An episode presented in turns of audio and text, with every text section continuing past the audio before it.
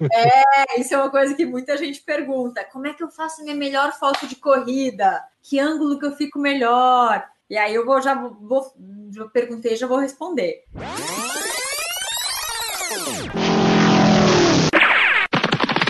Escute agora o Por Falar em Correr.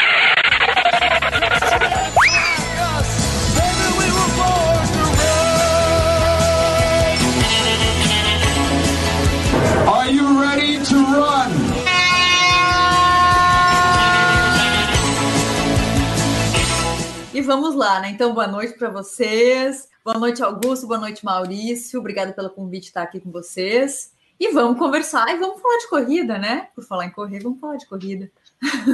Vamos lá, mais um episódio está começando então aqui, pessoal. Vamos conversar com a Babi Beluco. Meu nome é Augusto, tenho aqui comigo também Maurício Geronasso. Tudo bom, Maurício? Bom dia, boa tarde, boa noite, ouvintes do Por Falar em Correr. Vamos lá para mais um episódio aí. Segura. É isso aí, segura que vamos falar aqui com a nossa convidada, né, Babi? Vamos descobrir tudo sobre Babi Beluco. E vamos lá. Mas primeiro eu queria começar já fazendo uma pergunta para vocês. Estou escutando esse sotaque que é muito, muito, muito, muito familiar meu, assim. De onde é que vocês são? Sotaque? Quem é que tem sotaque aqui? Ah, quem tem sotaque? eu, eu sou de Florianópolis, nascido em Florianópolis, estou aqui em São José do lado. O Maurício é de Curitiba. Todo mundo do sul, então. Eu sei porque eu sou de Santa Catarina também, sou de Araranguá, Santa Catarina. Então é por isso, é um sotaque muito familiar meu, assim, é um sul, sotaque do sul. Respondida a pergunta inicial, vamos eu fazer as perguntas agora aqui, eu e o Maurício perguntar aqui. Ô, Babi, fala para nós aí, uma pequena apresentação. Quem seria Babi Beluco? Bom, eu sou nascida e crescida em Araranguá, Santa Catarina. Meus pais são gaúchos. Eu, com 14 anos, 14, 15 anos, comecei a correr com meu pai bem de boa, porque ele sempre correu. Meu pai, é... quando ele era adolescente, ele era mestre de taekwondo e ele incentivava a corrida em Caxias do Sul, onde ele morava. Então ele começou a incentivar para mim também a corrida. Quando eu tinha 12, 13, eu não engrenei com ele. Com 14, eu resolvi começar a correr com ele. E com 14, eu também estava passeando num shopping em Criciúma, que é a cidade do lado da minha. É... e aí veio um scouting, que eles chamam o olheiro, né? e falou assim: Menina, sua perna é mais comprida que o seu corpo, você vai ser enorme. E na hora eu fiquei muito puta da vida. Eu falei: Ah, socorro! Já era mais alto da sala, já era mais alto da, da cidade inteira, da, da turma inteira. E aí eu falei assim: Sai daí, você não quer ser modelo? Aí eu, modelo? Naquela época, assim, sei lá que ano que era isso, era 2003? 2002, isso, ser modelo, assim, tinha Gisele Bündchen, que já é Gisele Bündchen, mas não era assim tão popular ser modelo. E aí meu pai ficou com o pé meio atrás e tal, e aí, tá bom, vai, vamos ser modelo.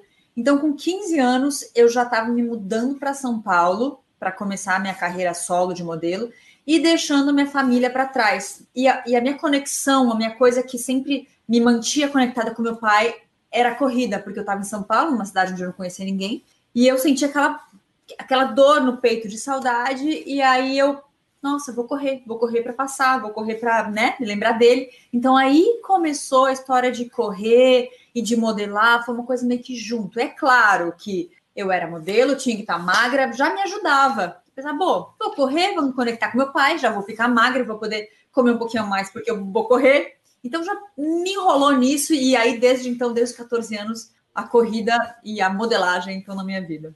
Qual que é a tua altura, só por curiosidade? 177. Maior que o Maurício, quase. Né, Maurício? Não, tem 1,83. Ah, então, foi quase.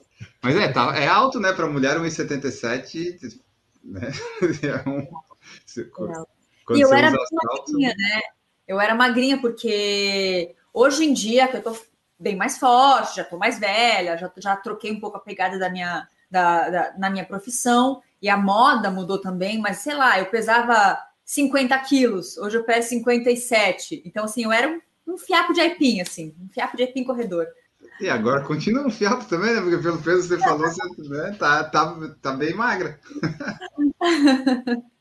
mas aí, assim, é, você falou que começou meio que os dois juntos, mas aí a, a corrida ela ficou mais como um hobby, assim, para é, tipo secundário. O modelo era o principal, era o seu, seu trabalho, mas a corrida era tipo um esporte, um hobby para manter a conexão com família e talvez o peso, né? Mas não era alguma coisa que se treinava, né? Não. Era assim, eu treinava, eu corria, mas eu corria durante a semana, fim de semana para mim era, era tranquilo, não, não fazia nada, não tinha planilha, não me interessava por corridas, não me interessava pelo mundo da corrida. E isso aconteceu, na verdade, relativamente muito pouco tempo atrás.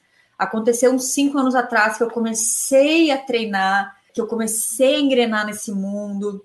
Eu diria que uns sete anos atrás eu acordei para o mundo. Eu vi, que, eu, vi, eu vi que tinha prova, eu participei da minha primeira meia maratona, e depois de um acidente muito grave que eu tive, que eu prometi para mim mesma que eu ia fazer uma maratona, porque para mim era uma, uma distância quase impossível de ser feita, eu falava, nossa, impossível fazer 42 quilômetros. E aí foi nesse, depois desse acidente, que eu clique, liguei a chave, que eu fui ter um treinador pela primeira vez na vida.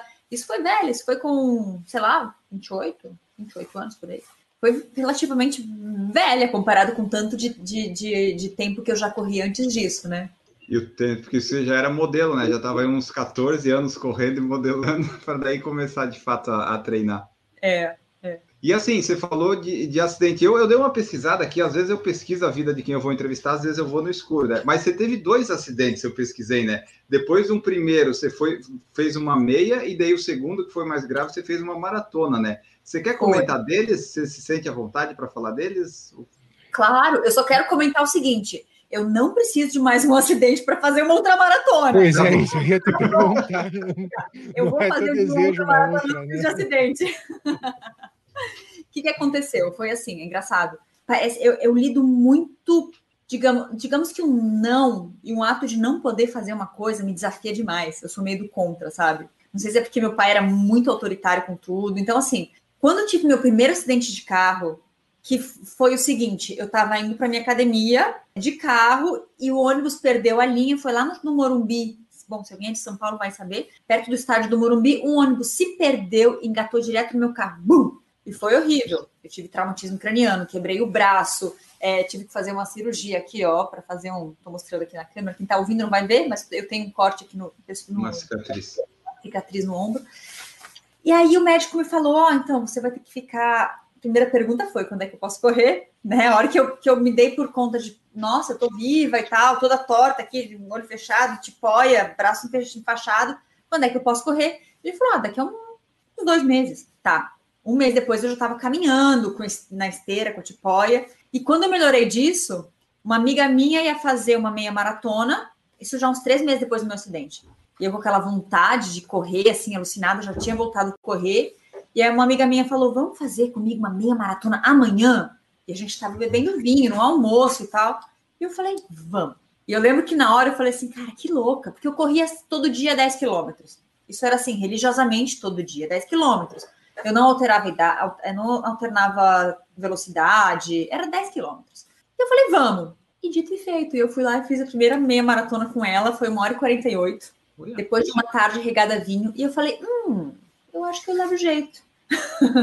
Aí começou meu primeiro clique de maratona, de, de prova, de, de, corrida, assim. Aí eu comecei a frequentar mais as, as aulas de running do, da, das academias, comecei a dar eu dei um valor diferente, justamente por eu ter tido um acidente antes, já me deu um, valor, assim, um valor agregado. E aí passaram-se alguns anos, e eu sempre com aquela historinha de, nossa, fui morar em Nova York para modelar, aí morando lá, no Halloween, eu acordando de ressaca e olhando a galera passando de passando correndo na maratona e eu, ah, nossa, eu quero fazer essa maratona, eu quero fazer essa maratona, eu quero fazer. Eu nunca tinha tido culhão para falar, eu vou correr uma maratona. Eu acho que justamente por eu não ter treinador, por eu não seguir planilha, então eu, eu me senti incapaz de fazer isso. E eis que dois anos depois veio um baita acidente, que realmente esse acidente mudou minha vida, que foi um, um acidente que eu estava indo fotografar fora do Brasil de metade de avião, metade de micro-ônibus, que a gente foi até Foz do Iguaçu de avião, e depois de lá o micro-ônibus levaria a gente até as ruínas, que era o lugar onde a gente fotografaria. E a van tombou, o micro-ônibus tombou, eu sei que eu vi uma luz azul no fim do túnel, eu pensei, não é agora que eu vou morrer, eu tenho muita coisa para fazer ainda. Não fui, graças a Deus. Cheguei no hospital, voltei para São Paulo, né? Porque era o, hospital bom que tinha, na verdade, porque eu estava bem, bem grave. Fui mobilizada e tal, enfim, quebrei o C1, C2, C3. Então fiquei lá um mês no hospital, dois meses completamente mobilizada. É, doutor, quando é que eu posso correr? Aí ele assim, menina, você tá maluca? Tipo, sabe o super-homem? Aquele que mexe só o olho, você quebrou o mesmo osso que ele, só que você teve muito mais sorte que ele. Você não tem noção, você nasceu de novo. Você tá perguntando quando é que você vai correr? Daqui a sete meses. Aí eu, nossa, daqui a sete meses. tipo, não tinha caído a ficha da gravidade do meu acidente. Enfim, naquele, naquele período que eu fiquei parada, esses seis, sete meses, assim, né? Pensando sobre a vida, refletindo, saí da. Não, não trabalhei, fiquei no sul com os meus pais. E aí eu falei: olha, cara, sou grata à vida, é isso, mas eu acho que a gente tem que viver o que a gente tem que. O que a gente acha que a gente tem que viver, a gente tem que viver, a gente não pode deixar para depois. E eis que surgiu a hora de eu pô, vou fazer, ah, vou fazer, vou fazer essa, essa maratona. E aí, nesse meio tempo, depois que eu já estava recuperada e tal, conheci o meu, meu marido, na época a gente estava namorando, contei essa história para ele que eu tinha prometido de fazer uma maratona.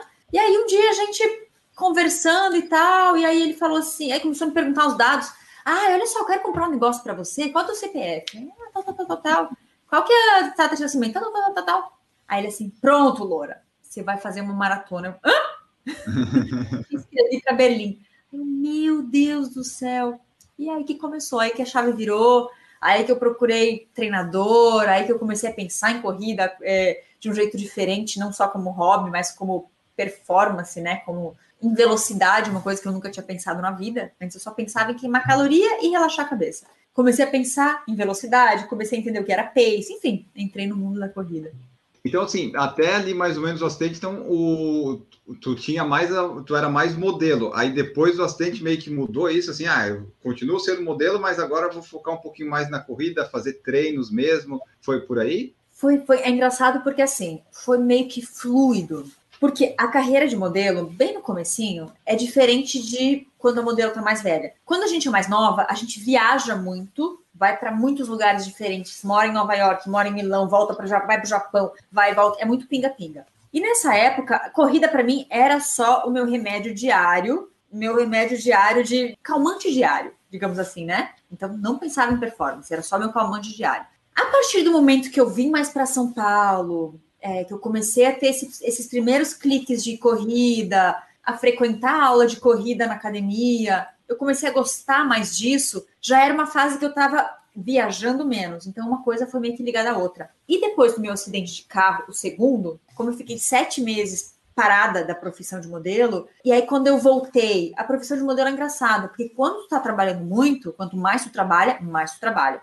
Se tu sai um pouco do campo, as pessoas meio que te esquecem e tu demora para voltar de novo a trabalhar bastante. Então, nesse período aí, eu tava meio que esquecida, digamos assim, né? Eu teria que voltar atrás para recuperar meus clientes, para as pessoas verem que eu estava ali. E nesse período, eu falei: bom, tô com uma maratona para fazer, eu vou me dedicar um pouco mais à corrida para correr essa maratona. E nesse momento aconteceu uma coisa engraçada, que é onde aparece agora o Babi hashtag blogueira, só que não, porque eu odeio essa palavra blogueira, influencer, sei lá o quê. Eis que esse momento é, eu estava muito insegura comigo mesma, com a minha profissão, com a minha corrida, com a minha maratona.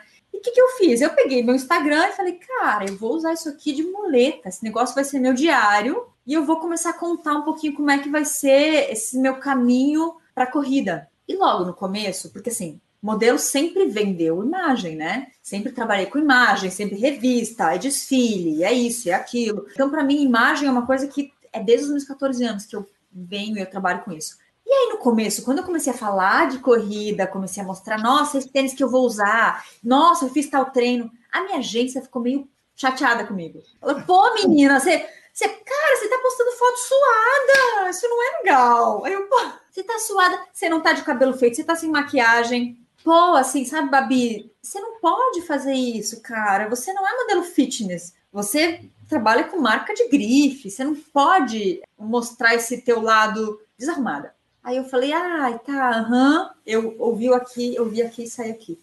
E eu continuei, porque aquilo estava me motivando. A partir do momento que eu estava contando os meus treinos, e, e realmente eu não tinha filtro para falar. Nossa, eu fiz um treino. Que, que, é pace? Gente, o que, que, é pace? Eu não sei o que, que é pace, meu Deus. Nananã. Ele me deu isso. Olha essa planilha que ele me deu, eu não entendo nada. E aí eu começava a receber respostas. E foi muito legal, porque assim, aos poucos eu comecei a ter muitos seguidores e todo mundo me dava muita energia boa. E eu contava o que estava acontecendo comigo. Então aí foi muito legal, porque logo depois da minha maratona, que meu marido foi junto, filmou, foi assim uma maratona que eu sofri muito. Eu fiz em 3 horas e 35. É, minha primeira maratona em Berlim, choveu muito, tava com uma dor no joelho, tava com uma lesãozinha no joelho, uma lesão no quadril, toda, toda estragada, assim. Parei, chorei, foi assim, uma, uma, uma... Tanto é que eu tenho trauma de Berlim até hoje, por causa da maratona de Berlim. Mas eu sei que quando acabou a maratona e quando eu voltei para o Brasil, a minha agência falou assim: Cara, Babi, você fez um case. A gente não quer nunca mais que você pare de falar de corrida. Aí eu falei, oh, você quem disse que eu vou parar de falar? Não foi vocês que falaram para eu falar? Eu comecei a falar, tô falando. E aí então que surgiu a Babi número 3, que foi a Babi que falava de corrida no Instagram. Então, assim, são esses três tópicos que foram acontecendo e foram naturalmente acontecendo, sabe? Uma coisa, quando uma coisa vai ligando na outra e já virou a trança. E foi assim que aconteceu. E aos poucos eu fui percebendo que muitas. E eu sempre gostei muito de falar com quem estava começando a correr, porque eu sempre me senti aprendendo. Porque, como eu comecei a, a prestar atenção no mundo da corrida muito mais tarde, mesmo eu já tendo uma experiência de correr há mil anos, sei lá, comecei com 14, estou com quase, estou com 33, quase 20 anos de corrida, o mundo da corrida foram cinco anos. Então eu adoro falar com quem está começando, porque eu me sinto, eu sinto aquela energia boa de, de, de ajudar alguém, sabe? Então é uma coisa que eu gosto. Eu gosto muito de falar com quem está começando aos novos corredores, adoro falar isso. E o então, Enio, eu, eu acho legal quando a gente traz convidados assim para o pro programa, principalmente uma pessoa que a gente acaba olhando no Instagram e vê uma modelo internacional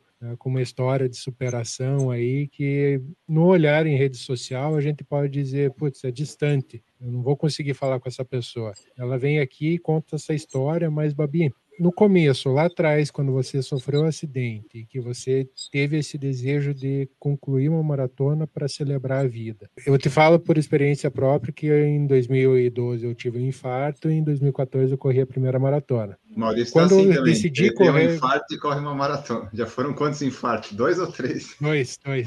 dois, né? E eu me lembro que quando eu decidi correr essa maratona foi uma briga enorme com uh, os médicos porque os médicos eles falam, não, a gente vai ser cauteloso e não vai te deixar correr. Eu fui lá, fui persistente e corri. Né? Muitas pessoas acabam passando pelos mesmos problemas que você teve, que eu tive, e tem esse desejo de se superar e fazer um, uma prova dessa. O que, você tem a dizer a essas pessoas e quais, quais foram as dificuldades que você enfrentou? Eu acho que assim, primeiro de tudo, a gente tem que. Eu acho que se superar é, só a gente entende o valor disso, né? Porque é uma coisa que traz uma gratidão eterna e um valor profundo para a gente muito, muito importante. Mas acima de tudo, a gente tem que acreditar que a gente pode, mas também tem que entender se pode, né? Por exemplo, assim, eu não sei no teu caso, mas eu tive que eu tive que esperar o tempo que o médico me falou para eu poder realmente começar a treinar. Eu acho que assim, a gente, quando a gente tem a segurança que, olha, você pode, você não vai se machucar por isso, mas a gente não aconselha, eu acho que é válido. Mas agora, se falarem, ó, você tá correndo perigo de fazer isso, eu não faria, sabe? Eu acho que eu não seria tão, tão audaciosa como você foi das pessoas falarem que você não poderia ir. Eu acho que eu sou um pouco mais contida. Mas, sendo apenas difícil, sendo apenas uma coisa que, cara, você. Eu não diria que você faz, mas você faz eu acho que a gente tem que fazer, cara. Eu acho que a gente tem que fazer. Eu acho que a gente tem que escutar o nosso coração lá de dentro, independente de qualquer influência de fora, porque hoje em dia a gente vê muita gente querendo correr maratona ou querendo se superar por influência. E eu não acho isso certo. Eu acho certo você começar uma coisa, você se cuidar por influência, mas você se colocar num, num limiar desse tem que ser uma vontade muito interna. Eu acho que tem que ser uma vontade interna. Então, para essas pessoas que têm esse desejo interno de se superar, eu diria sem pressa, mas sem pausa. Vai lá e faz. Sem, sem, sem esperar a aprovação de ninguém. Se você sente que você tem que fazer, vá, vá. É, meu médico até hoje fala para mim, Maurício, só pode correr 10 quilômetros. No sábado tem um treino de 15, né? eu tenho que ver se eu vou. Ai, meu Deus do céu, Maurício. Ó, Escuta seu coração, hein, Maurício? É, isso que eu mais escuto. Verdade, Maurício, tem que escutar bastante. E aqui, ó, o teu Instagram, tu acha que daí com essa parte que você começou a abordar a corrida e tal, é, te aproximou mais das pessoas, como o Maurício falou? Porque às vezes a pessoa vê, como ele falou, ah, o modelo. O modelo, ah, ah, tá, é legal, tem as fotos bonitas lá e tal, os programas, mas ah, não, não tá muito no meu dia a dia, vamos dizer assim. Aí quando você começou a falar de corrida assim, você acha que o público ficou mais perto, você conseguiu falar com mais pessoas? Muito! Assim, a partir do momento que eu comecei a tira a capa de modelo, né? Tira a maquiagem, né, né, né, só carão, só foto, só foto, só trabalho. Como eu, quando eu virei humana, que eu acordava descabelada e falava, nossa, eu tô com preguiça, eu chutava meu bichinho de preguiça. Primeiro, eu comecei a ter muito mais seguidores e, e, muito mais interação deles. No começo, eles falavam assim: Nossa, eu achei que você fosse uma eu achei que você fosse uma chata, mas você parece ser legal. Eu falava, cara, eu sou legal, mas é porque, né? Muitas vezes a, a, a, tem realmente essa distância. Pô, a pessoa é uma modelo, né? Ela, ela parece intocável. Então, eu me aproximei muito, me, me, me, me humanizei muito, podendo mostrar esse lado meu de pessoa normal, né? E de corredora, de estar ali, de sofrer tanto quanto todo mundo, e de suar, e de, cara, ter os meus dias de quebrar. Então, isso me aproximou muito, muito, muito, muitas pessoas mesmo. Legal. E aqui, ó, e, então, assim, as distâncias tu foi evoluindo conforme foi tendo os acidentes, né? Você falou que já não quer mais ter. Mas, assim, a distância que você mais gostou aí é, é maratona, é que você gosta de fazer, aí, ou é meia maratona? Ah, que eu gosto, que eu gosto de fazer é meia maratona. Gosto. Assim, faço. Cara, vamos fazer amanhã meia? Vamos. É, agora, 42, eu, eu acho o processo dela meio tenso, porque eu sou intensa. Eu sou assim. Se o meu, meu, meu treinador me passou uma planilha que eu achei absurda, de pesada, independentemente, eu vou fazer cada, cada quilômetro que ele me deu, eu vou fazer. Eu sou muito, sabe, CDF com isso. Ah, eu sou assim com dieta, eu sou assim com planilha. Eu já tive uma época que eu tava fazendo uma dieta de bodybuilder que eu fiquei bem pesava cada grama de comida. Eu pesava cada grama de comida. Então eu sou assim: ah, tem que dar 10, tem que dar 15 tiros de 1 e 20 minutos, 1 minuto e 20 segundos. É 1 e 20, não é 1 e 19, é 1 e 20. Então eu sou assim, muito cri-cri com as, com as medidas. Então, assim, eu acho o processo maratona. Eu não sei se é porque eu engatei uma maratona no outro, em 2019, e às vezes tinha dias que eu chorava falava, não, nunca mais eu faço isso na minha vida, não quero, não quero, nunca mais eu faço isso. Eu acho o processo meio estressante porque eu me dou demais. Porque eu, eu vou para. Eu, eu vou com sangue nos olhos. Eu acho que talvez se eu fosse um dia só por ir, eu acho que ia ser tranquilo. Tipo, vamos aí, vamos fazer para. Vamos fazer o que der, eu acho que eu ia achar tranquilo. Mas como eu vou sempre. Eu fiz três, né? Das três, a primeira era: será que eu vou conseguir com todas essas uhum. dores? Minha primeira maratona. A segunda foi uma baita maratona de montanha, que eu falava: será que eu vou conseguir correr na montanha 42 quilômetros? E a terceira foi Chicago, que para mim, depois depois de ter feito essa maratona na montanha, para mim eu estava no céu. Então, para mim, assim, eu falei, cara, que delícia, eu quero vir de novo. Mas eu, assim, não é uma não é uma, não é uma, uma, uma, uma distância que eu amo de paixão. Não, eu gosto e eu respeito, mas não amo ela de paixão, não. É, porque cada uma que você fez, pelo que eu vi, você foi melhorando os tempos, né? Tanto é que Chicago você fez, chegou 2,57, é, né? Você para melhorar esse 2,57 na próxima, se você, se você vier fazer, vai ter que se dedicar mais e mais, e aí, aí, talvez possa, possa não valer a pena, né? Sei lá, né? Porque baixar de 257 é, é mais difícil. Mas sabe que eu mudei bastante a minha dieta para Chicago, né? E é lógico, eu não sei se se, se, realmente tem a ver. Tem uma paradinha no, no, Strava, não sei se vocês usam Strava, que é uma rede social dos atletas, e ele te dá métricas, né? Baseado nos seus treinamentos. E esse ano eu venho treinando muito forte, muito forte, muito forte, muito forte. E ele me deu ali, olha, é, você nesse nível, você chegaria na maratona 12,55. Eu falei, oh, será? não sei, estimativa não é dia, né? Mas eu acho que sim, eu acho que eu conseguiria fazer, não digo assim, 54, 55 nisso ali, mas acho que 2,57 talvez, se eu acordasse tão bem quanto eu acordei aquele dia, se, se, se o vento tivesse a favor que nem estava aquele dia, eu acho que eu consigo. Ah, então tá. De repente, uma próxima daria, né? Porque eu vejo seus treinos aqui. Eu tava seguindo ali no Strava. Hoje, por exemplo, foram um tiro de 1,200, foi? É isso? Foi. Você tá lá, tá fazendo, né? Você tá treinando assim com planilha, tem algum objetivo mais para frente ou tá treinando só para manter a forma?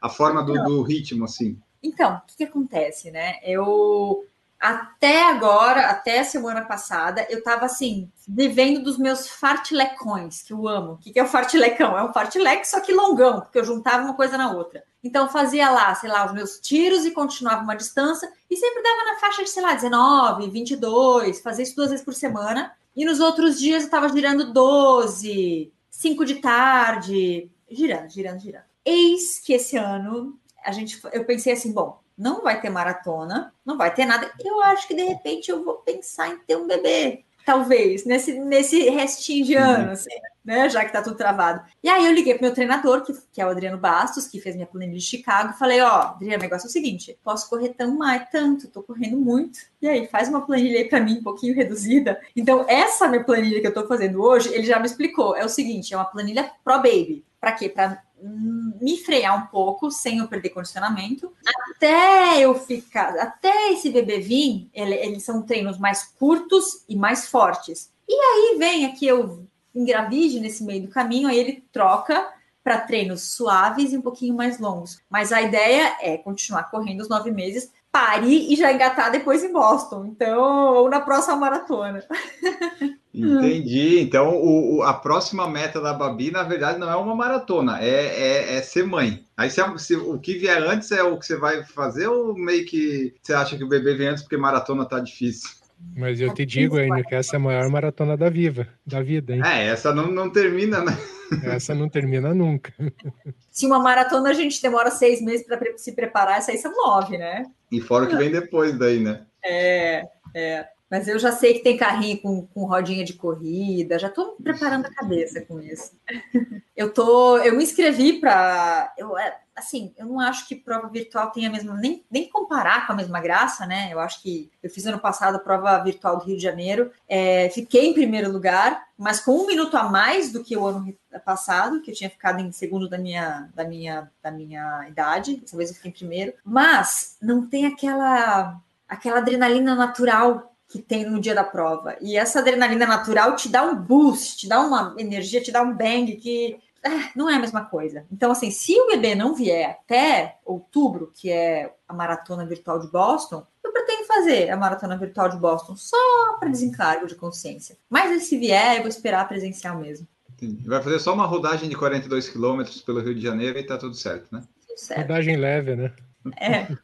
é. ela faz os leves aí, deve dar uns 5,30, né? Deve sair até uns 4 horas ela consegue numa rodagem. Pelos treinos que eu vejo aqui, por essas estimativas.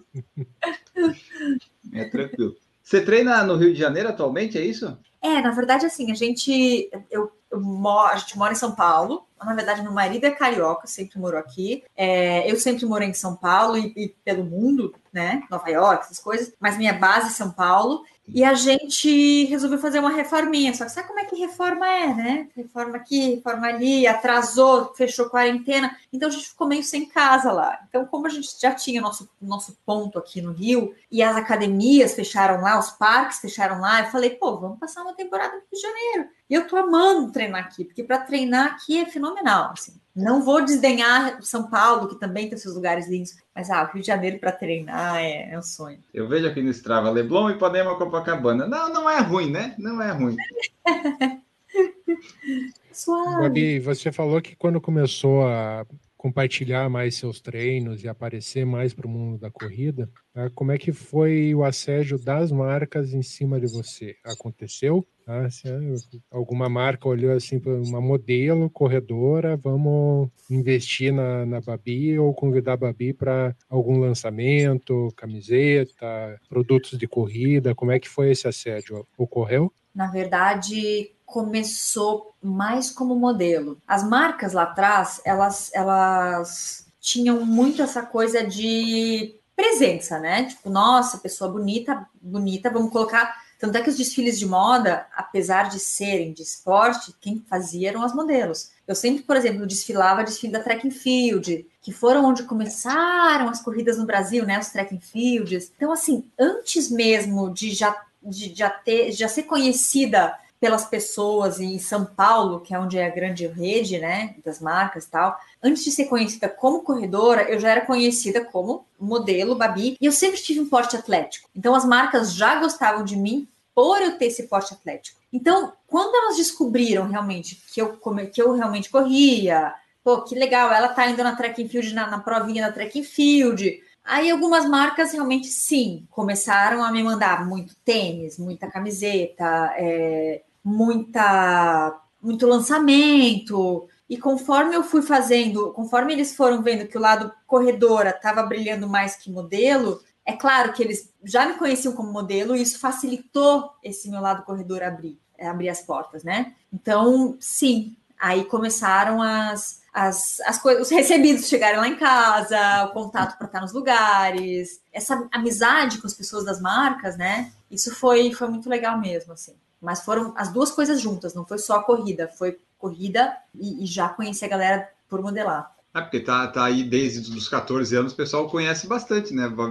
É, deve ser bem conhecido. Eu falo isso porque, assim, eu vejo que tem, às vezes, muitas meninas que são do sul, que são de outras cidades, e elas falam, Babi, eu corro, como é que você começou essa sua vida digital na corrida? Aí eu falo, cara, há muito tempo atrás. Então, assim, não é que é só correr, é correr também, mas tem muita coisa antes ainda. É, é uma dedicação de muito tempo, é uma, uma, longa estrada, nessa longa estrada da vida, né? Então, é, são vários fatores. A gente tá precisando de uma modelo no Por Falar em Correr aqui, porque de recebido é só a fatura no final do mês, né?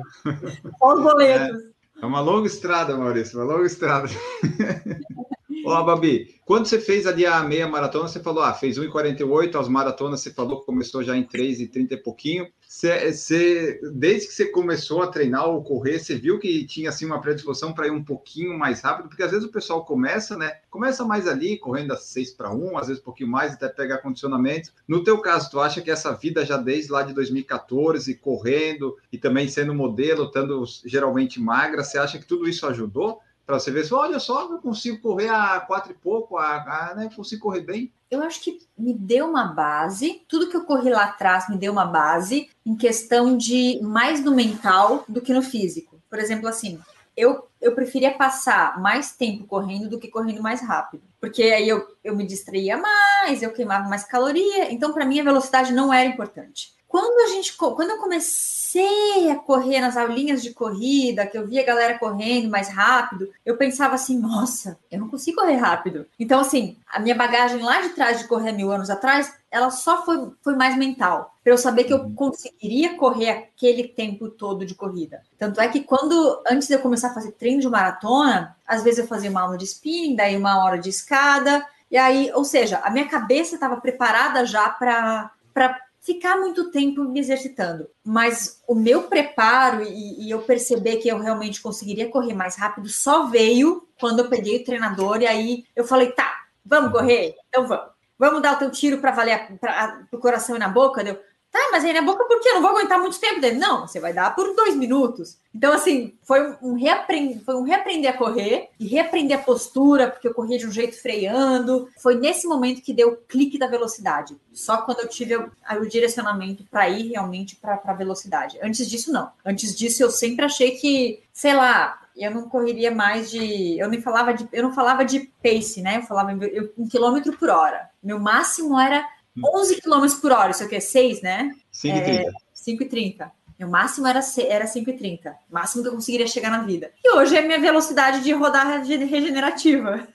então. Então, ainda ah, tu não sabes ainda o teu limite, vamos dizer assim, porque você, você fez em 2019 a maratona, veio a pandemia e bagunçou tudo, então tem aí um, talvez alguma coisa a mais ainda para fazer que tu ainda não sabe, tem que descobrir nos intervalados para ver até, até, onde é que dá para ir, né? Tem, eu tenho uma coisa muito louca no meu intervalado. Mesmo quando é distância curta, como eu sinto que eu me desencaixo e eu preciso ainda encaixar um pouquinho mais meu corpo, sempre parece que eu tenho, eu guardo um gás, um pouquinho de gás a mais, assim. Até nos, nos testes que eu já fiz de esteira, aí eles falavam, bota para fora esse teu gás você tá guardando. Aí eu falo, tenho medo. medo de quê? Sei lá, de tropeçar. Então eu sinto que assim, se eu me dedicar, dedicar mais a cabeça e mais a minha, minha estrutura para conseguir chegar nessa velocidade, eu acho que eu ainda tenho uma virgulinha ali que eu posso aproveitar. Tem que fazer uma prova de 5 km forte, Babi, que daí você consegue botar tudo isso para fora. Pois é. Eu tenho, tenho que fazer, tem que fazer. Se bem que assim, nos últimos, nos últimos, na última semana que eu tive uma rodagem de 50 minutos, eu nunca tinha parado para fazer isso. Sei lá, os teus 10K, vai fazer muito tempo que eu não fazia prova de 10. Só que, claro, que eu começo mais devagar, porque eu acho que eu não vou fazer, mas eu falei, pô, vou fazer um 10K abaixo de 40, porque eu sempre achei difícil, mais difícil fazer 10K abaixo de 40 do que uma meia maratona para 1,30. Eu acho mais difícil 10K para baixo de 40. Então. Não, é saiu? É, quase saiu, quase saiu. No relógio não saiu, mas assim, porque eram 50 minutos. Aí eu comecei a correr, eu falei, nossa, eu acho que eu vou fazer 10K para baixo. Então, assim, como eu tinha corrido um pouco antes, daí tinha o tempo para cumprir, e como eu falei antes, eu sou chata, eu vou cumprir os 50 minutos. Então, tipo, aí me enrolei, aí demorei para fazer as contas, mas acho que foi, sei lá, uns 42 minutos. Não, mas, mas tá bom. E tu é a aluna que todo treinador gostaria de ter, né? Que faz exatamente o que ele pede. Tipo, é, é o sonho do treinador isso. Eu sou, eu sou. Esse, nesse ponto eu sou. E eu volto, Babi, ainda mais na, na questão de, de modelo antes de você começar a correr. Como você falou, você viajou o mundo trabalhando. Depois que você começou a correr, você parou para pensar e disse: putz, esse local aqui tem uma corrida que a época que eu vim eu podia ter, ter feito. Tem algum lugar do sonho que você tenha pensado, ah, se eu tivesse correndo nessa época, eu tinha corrido aqui? Ah, tem. Assim, eu corri, eu conheci todas as cidades que eu morei, em cada cantinho, correndo. Só que sem prova nenhuma, né? Então, assim, pô, se você me falar de Milão, eu conheço todas as estradinhas pequenininhas, todos os microparques. Paris a mesma coisa, Japão a mesma coisa. Então, assim, eu conheci todos correndo, mas nenhuma prova. Mas eu acho que, assim, uma prova que realmente eu, eu sinto que daria um, uma vontade louca de fazer seria Nova York. Até porque eu fui mais velha, eu vivi muitos momentos em Nova York, muita coisa interessante, muita coisa nova, muita coisa. Então eu acho que Nova York, para mim, eu vi a maratona passando e eu me deu a vontade de estar lá.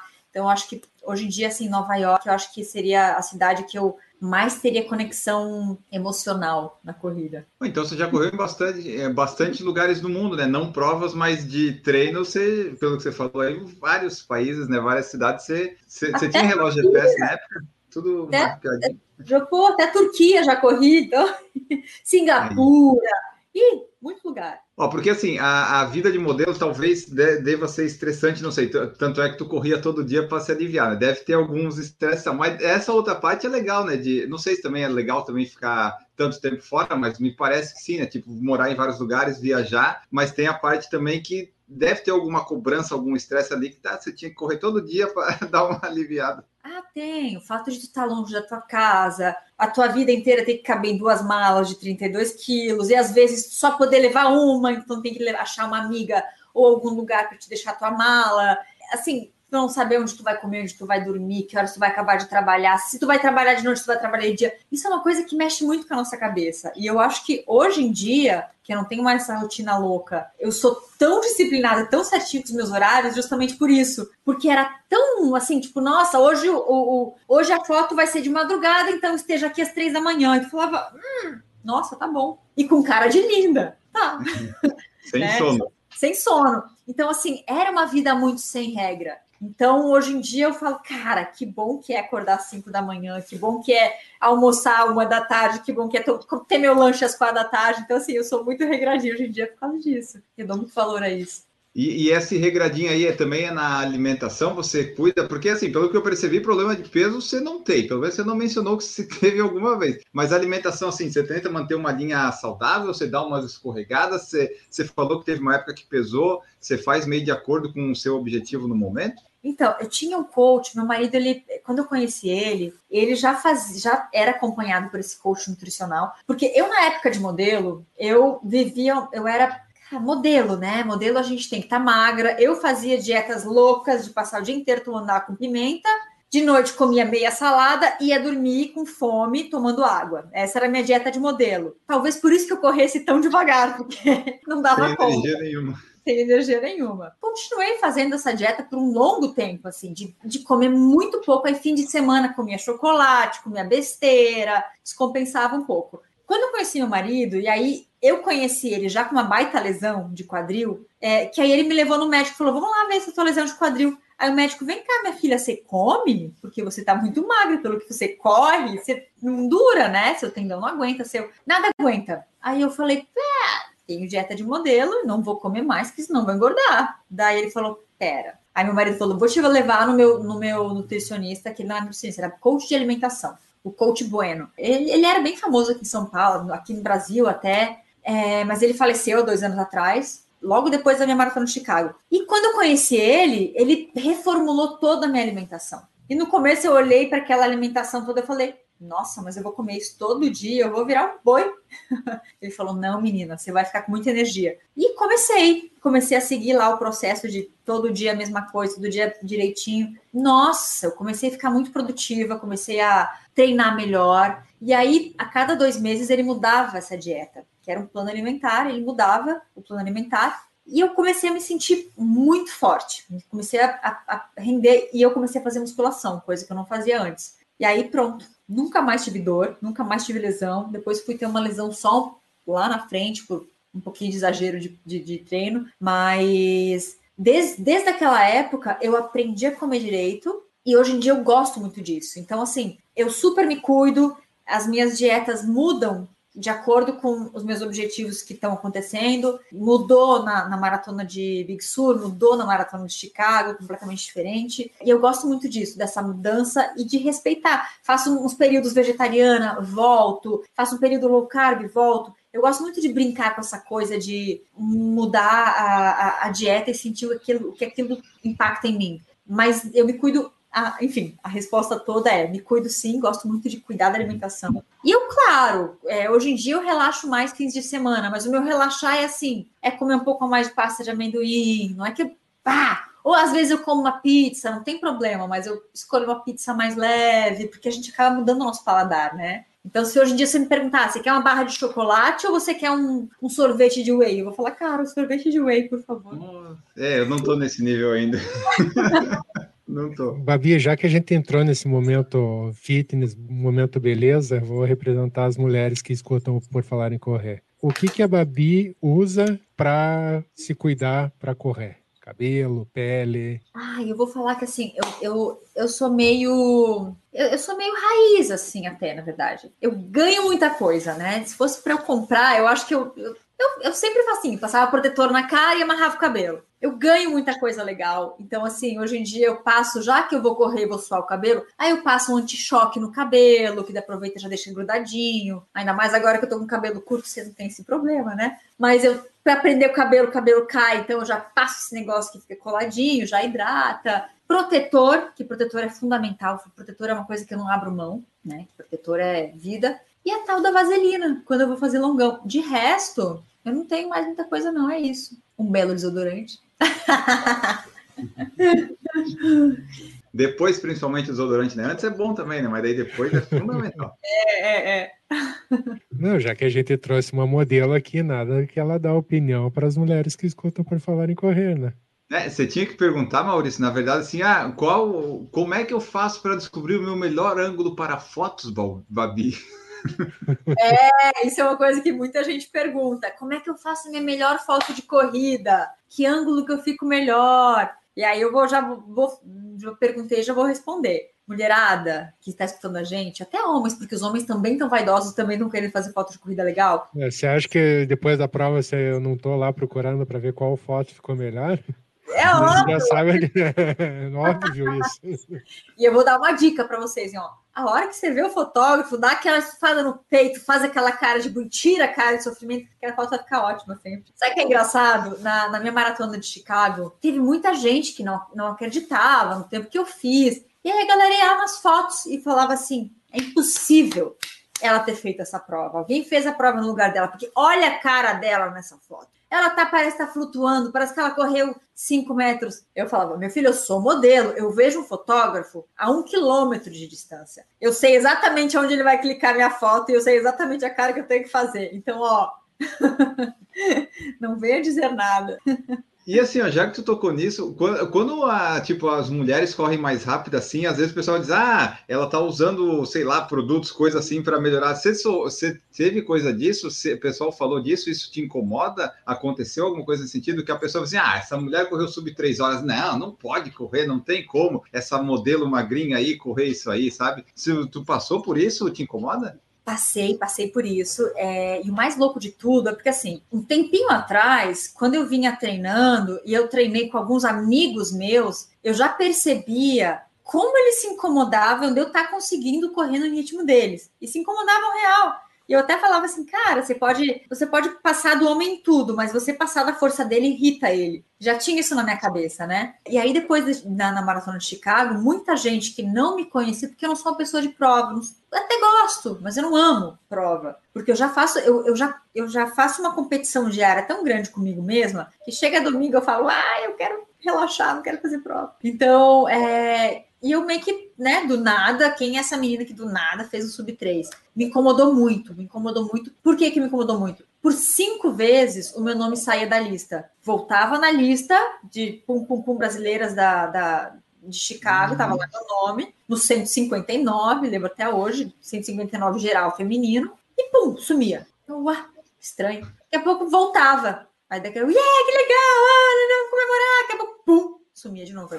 Aí eu mandei um e-mail para lá. Tá acontecendo, tô ficando muito triste, tá me deixando ansiosa. Aí eles falaram: olha, toda vez que alguém abre um chamado duvidando do seu tempo por algum motivo, a gente fecha, a gente tira o nome de lá, a gente investiga tudo, checa todos os sensores, as fotos e volta o nome. Eu falei, mas isso já aconteceu três vezes. Eles falaram que pode acontecer quatro, mas fica tranquila. Se você voltou todas as vezes, é porque vai voltar, porque já tá tudo certo. Então, me incomodou de saber que tinha gente querendo, cara, duvidar de mim, desse nível, de chegar a, a contatar a maratona para me tirar da lista. Eu fiquei muito chateado. Ah, entendi. É, o que eu tenho bastante fiscal de preço, o pessoal tem bastante tempo livre, né? Para ficar assim, ah, não, a Babi, não, vou lá denunciar, tipo assim, né? Que tempo livre que essa pessoa tem. Ah, meu Deus não, do céu. Eu cheguei, a escutar, eu cheguei a escutar, uma pessoa veio falar comigo e falou assim: é porque você acha que a gente não viu você com o um casaco e depois, e você, o seu número estava por debaixo do casaco, e depois você apareceu com um número. Aí eu, tá, mas vem cá, não te passou na cabeça que eu deixei o casaco com meu marido antes de correr e eu tirei o casaco de plástico por cima? Hum? Aí, é porque eu falei, olha, você já deve ter feito provas grandes. Você sabe tanto de polícia que tem. Para a pessoa conseguir burlar isso, ela realmente ela tem que ir focada. Eu, assim, eu não conseguiria ter esse, esse, essa, esse culhão de chegar numa prova dessa, desse nível e fazer isso. E outra, não ia botar na cabeça no travesseiro, né? Não ia conseguir dormir se eu fizesse isso. Então, não, eu falei, não, era eu. Pode ter certeza que era eu. É, porque ainda mais lá que eles são, eles têm essa fiscalização toda com os negócios dos pipocas, que são os bandits, né? E, é, e tudo mais. Tá aqui, ó. Bárbara Beluco foi a segunda brasileira na Maratona de Chicago. Eu tô vendo aqui, ó, 2,57,12. Otto fez uma prova constante em 1,26,17. A primeira meia foi, foi praticamente ritmo constante. Coisa linda. Engatei, engatei a primeira, a segunda, a terceira, a quarta, quinta, quinta foi. É, tem que ir na quinta mesmo para terminar nesse tempo aí. É, é, é. Para a gente encaminhando para o final, só me fala, tu falou da maratona de Big Sur, ela é uma maratona de montanha na Califórnia, conta para nós um pouco dessa, porque eu vi um relato teu no Instagram aí há poucos dias, tu fez a maratona, mas tu ia fazer 30? O que que aconteceu ali? Não, não... olha o que que aconteceu, isso aí assim, é típico coisa de loira, né? Não fazendo bullying, hoje em dia tudo é bullying, não pode falar, ah, enfim, sou loira, eu fui me inscrever, meu marido ia passar um tempo em, em Los Angeles, e eu olhei e falei assim: caramba, tem uma maratona em Big Sur que é do lado. Eu nem vi que era montanha. Tem uma maratona do lado e eu vou estar tá lá, eu vou fazer.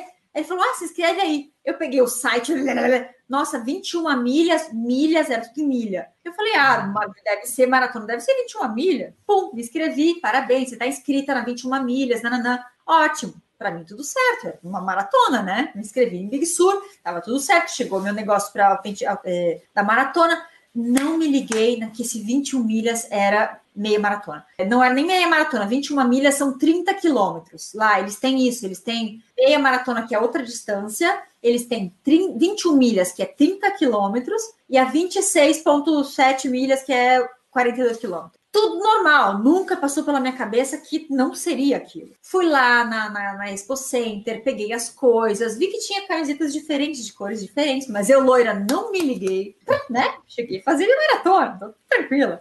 Fiz toda preparação, nananana, né, de manhã e tal, botei meu número aqui, porque cada prova tinha uma cor, e uma cor de camiseta também. Não me liguei loira. Cheguei e, e ônibus era assim: cada é, tinha um ônibus que levavam a gente para onde começaria a prova para você vir voltando, né? Então, assim, quem faz 30 mil, quem faz 21 milhas, que seria 30 quilômetros, começa depois. Quem faz 42 começava lá no final para ir voltando para Big Sur, né? Pra, na verdade, tu começa em Big Sur e chega em Carmel. A chegada é sempre Carmel. Então, a maratona real era em Big Sur, a outra, a, a 21 milhas, era um pouco depois, e a outra última era um pouco depois, que o ônibus te largava. Ou seja, se eu pegasse o ônibus da prova que eu realmente estava inscrita, eu não ia fazer uma maratona, eu ia fazer 30 quilômetros.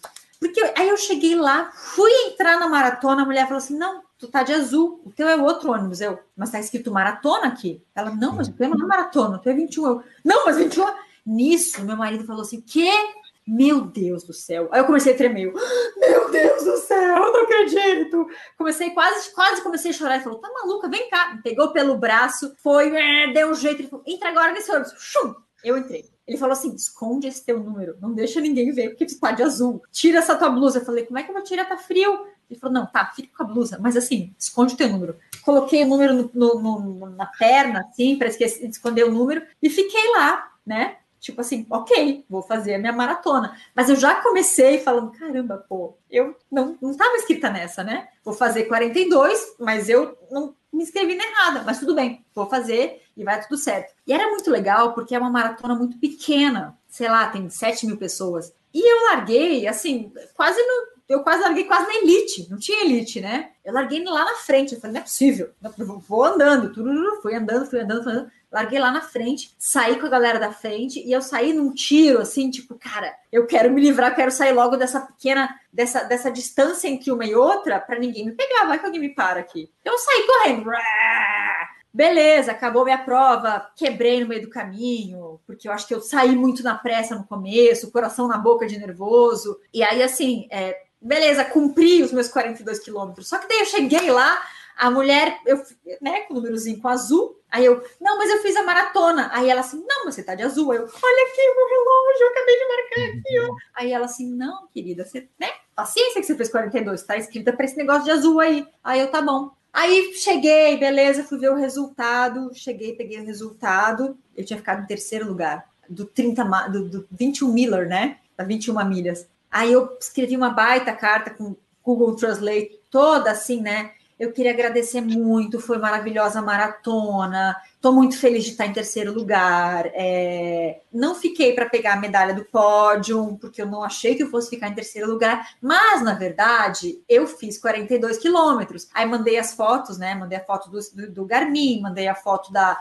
da saída, que só quem esteve na saída podia ter feito a foto da saída de 42, né? Mandei a foto da saída, mandei tudo. Aí eles me mandaram educadamente assim: nós sentimos muito, mas as regras são regras e você então vai ser desclassificada já que você correu outra distância. Então, pô, te, me tiraram do 20 do terceiro lugar da, da prova de 30 milhas, já que eu tinha feito mais, ou seja, né? Mas enfim, valeu a experiência, a experiência que fica. Nunca mais vai errar uma mensagem lá dizendo que não ficou pro pódio para eles mandarem o terceiro lugar que você recebia. Exatamente. Devia ter ficado quieta, pronto, ganhava o pódio e tudo certo. É. Agora você nunca mais vai errar uma inscrição, né? Agora você vai sempre ficar atento. Agora eu vou ver todos os. É milha, é, é pés, é inches, o que for, eu vou checar antes, porque nunca mais. Só para fechar aqui, ó, eu estou vendo seu Instagram, tem ali, ó, uh, On Crew, On Running, atleta do time Strava, Soul Bang, Mega Labs. O que, que são essas coisas aí? Você é embaixadora desse pessoal? O que, que são essas marcas todas, essas arrobas todas que eu citei? Vou começar por uma pela On Running, que já que o Maurício tinha perguntado antes sobre marcas, né, sobre esse, esse limbo de ser modelo, de ser atleta amadora, de corredora de paixão, é, o quanto atrairia marcas. É, muitas marcas sempre quiseram né, me mandar recebidos e tal, e tal, e tal. E é, essa marca suíça, que é a On Running, eles queriam realmente pessoas que representassem e contratar pessoas, fazer atletas realmente patrocinados deles para vestir a camisa e tá fazendo parte da crew deles, do, do, do, universo deles, né? Representar a marca, essa marca suíça no Brasil. E eu fui uma delas. Então, hoje em dia, eu sou como se fosse uma atleta patrocinada da Unrunning. Tem ótimos tênis de corrida, um ótimo material, casacos, roupas todas. Então, eles são os meus patrocinadores oficiais, né? Uma marca de esporte e vieram pelo mundo da moda e também, claro, pelo meu mundo de corrida. Strava, o Strava, eu uso Strava há muito tempo, desde que eu morava em Nova York ainda, e não fazia maratonas, mas já uso Strava há muito tempo. E aí, quando o Strava, a galera do Strava começou a se consolidar melhor no Brasil, eles escolheram algumas pessoas, e a Rosana Fortes, que é uma conhecida minha, desde Chicago, ela, ela também fez a maratona de Chicago, ela, é, eles escolheram pessoas para serem os atletas oficiais, como se fossem embaixadores do Strava no Brasil. Então eu também sou uma delas, uma das embaixadoras do Strava no Brasil. Também sou. Aí começa, a gente começa né, a se colegar com marcas que querem trazer o teu lifestyle e a tua e teu esporte junto. Eu sou embaixadora da Michelob, que é uma cerveja low carb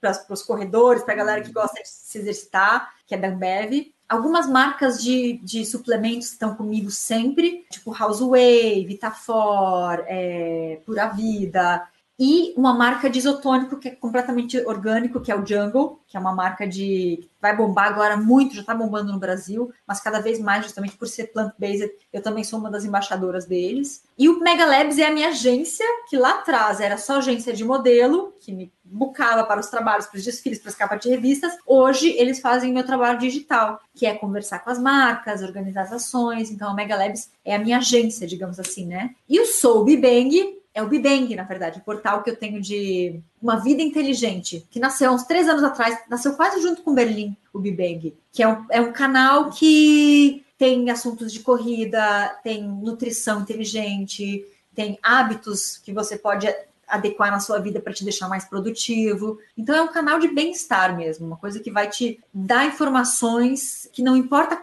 como você esteja no seu momento, mas te dá umas informações que podem ser importantes para tua vida. Esse é o Bang do Bibang.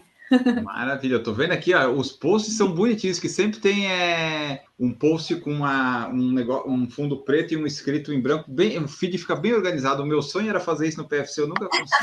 e se você for ver, olha, olha que legal, o desenhozinho, o símbolo, ele é como se fosse, porque o símbolo do Big Bang, Bang é explosão, né? Bang! Esse símbolo que tá embaixo, se você for ver, Big Bang é BB e é Babi Beluco. São dois Bs que se juntaram e formaram uma explosão no meio. Ó, se for lá, tem B e B. Verdade. Agora que você falou, eu consegui ver. muito bom, muito bom. Eu queria ter essa criatividade, essas coisas aí. Minha última pergunta é, é a seguinte, Babi. O que, que é mais difícil, a vida de modelo ou treinar para uma maratona? E olha que treinar para maratona é difícil, hein? É, mas é que a vida de modelo também não é fácil. A gente acha é que o que a gente vê é, é quase como se fosse um Instagram. O que a gente vê é só a parte bonita, mas é, é, é muito não. É uma vida que, que mexe tanto com a nossa emoção e com os nossos valores, porque a gente. Hoje em dia tudo mudou, mas era assim, cara, é você e mais 10 pessoas, e eles te escolhem por causa disso, não te escolhem por causa daquilo. Então tu é muito julgada como um cabide, e isso é uma coisa que dói, não é uma coisa legal, sabe? É uma coisa que é, é, é, fora do teu controle, tu pode estar no teu melhor momento, na tua melhor fase, mas às vezes a pessoa não te quer e tu vai fazer o quê, né? Então, assim, eu acho que, em termos de dificuldade, ser modelo é pior porque não depende de ti. Mas ao mesmo tempo, uma maratona, tu pode ser cada vez melhor porque só depende de ti. Oh, que profundo. Mas essa é a verdade. Eu acho que eu acho que e por isso que eu gosto tanto desse mundo do esporte, porque é uma coisa que depende só de ti. Você não vai botar, botar culpa no teu treinador, você não vai poder botar culpa em ninguém. É tu contigo mesmo. E é isso que, que, que realmente traz pra gente as coisas boas e os valores. É, é a gente ter as nossas próprias conquistas de coisas que a gente tem possibilidade de fazer. Porque a partir do momento que tu é escolhido, que não depende de ti, não depende de ti, né? Então tu não tem nada que fazer, tu não pode fazer nada, você, né? Uhum. Então, quando tu pode escolher e tu depende de ti, é o que mais importa. Então, é mais difícil ser modelo do que ser correr uma maratona. É mais difícil. Perfeito. Ó, antes de só encaminhar o final, falar quem estava aqui, ó, Maria Lourdes Marquioro falou olá, Dayana Marques também estava aqui, boa noite. Sirlene Castro, maravilhosa Babi, história de superação, sempre que posso acompanho a sua jornada e sou grata pela partilha dela em querer buscar influenciar de forma positiva os seus seguidores. Leandro Rocchini também está aqui. Sirlene falou é, Babi Mamãe, lindeza demais. A Maria de Lourdes falou essa Babi é deusa e o Frank Oliveira também esteve aqui conosco. Bom, pessoal, então essa foi a nossa conversa aqui com Babi Beluco, que é modelo, era, ainda é modelo, né, Babi? Eu posso falar que ainda é modelo, né? Não é que era, né? Ainda é, sou. É, é. Falamos aqui com a Babi, que é, é modelo, é corredora, maratonista, está aí treinando para maratona, treinando para ser mãe. Enfim, vocês acompanhem o Instagram dela, que ela vai falar daqui a pouco aqui. Para todo o dia a dia dela, vocês vão acompanhar a rotina lá. Antes de ir embora e despedir de todo mundo, lembrar sempre que vocês podem ajudar o Por Falar em Correr de forma financeira, se você quiser, através do Pix, por falar em correr.gmail.com. Temos também PicPay, Apoia-se Padrim, você pode contribuir mensalmente se assim desejar, fazer parte do grupo de WhatsApp e outras coisinhas a mais. Mas também, se você não quiser fazer nada disso, você ajuda de graça como? Ouvindo podcast, baixando podcast, seguindo no Spotify, seguindo na Apple, no Google. Você segue em todos os lugares, baixa, compartilha no Instagram, no Strava, no Twitter. Enfim, você ouve, baixa e compartilha. Isso já nos ajuda bastante. Agora sim, podemos ir embora. Babi Beluco, muito obrigado pela sua presença, por contar um pouco da sua história. A gente conheceu aí um pouquinho mais algumas, alguns assuntos, alguns calvos que eu, já não, que eu não sabia, que a gente vai descobrindo aqui. Foi muito legal conhecer a tua história de modelo e na corrida. Deixa as tuas redes sociais para o pessoal que quiser te encontrar e muito obrigado. Obrigadão, Enio. Eu que te agradeço. Obrigado, Maurício. Foi muito legal estar aqui com vocês. E galera que quiser continuar e se interessou pelo, pela Babi, é, meu Instagram é Babi Beluco. Meu Strava é Babi Beluco, para quem quiser ver os meus treinos, me acompanhar nos treinos e disputar comigo umas medalhas lá. É, enfim, eu sou por tudo Babi Beluco. É, por enquanto não tive nenhuma concorrência no nome. tem também o, o, o, Ah, esqueci o nome. O YouTube, que tem vídeos de, do, do Bibang no portal www.bibang.com.br e nesses lugares aí vocês vão poder me achar. E se não me achar, bota Google Babi Beluco, você me acha. ah, acha mesmo. Eu, para achar algumas informações de hoje, eu coloquei Babi Beluco e li as primeiras 10 notícias que apareceram para conhecer um pouco.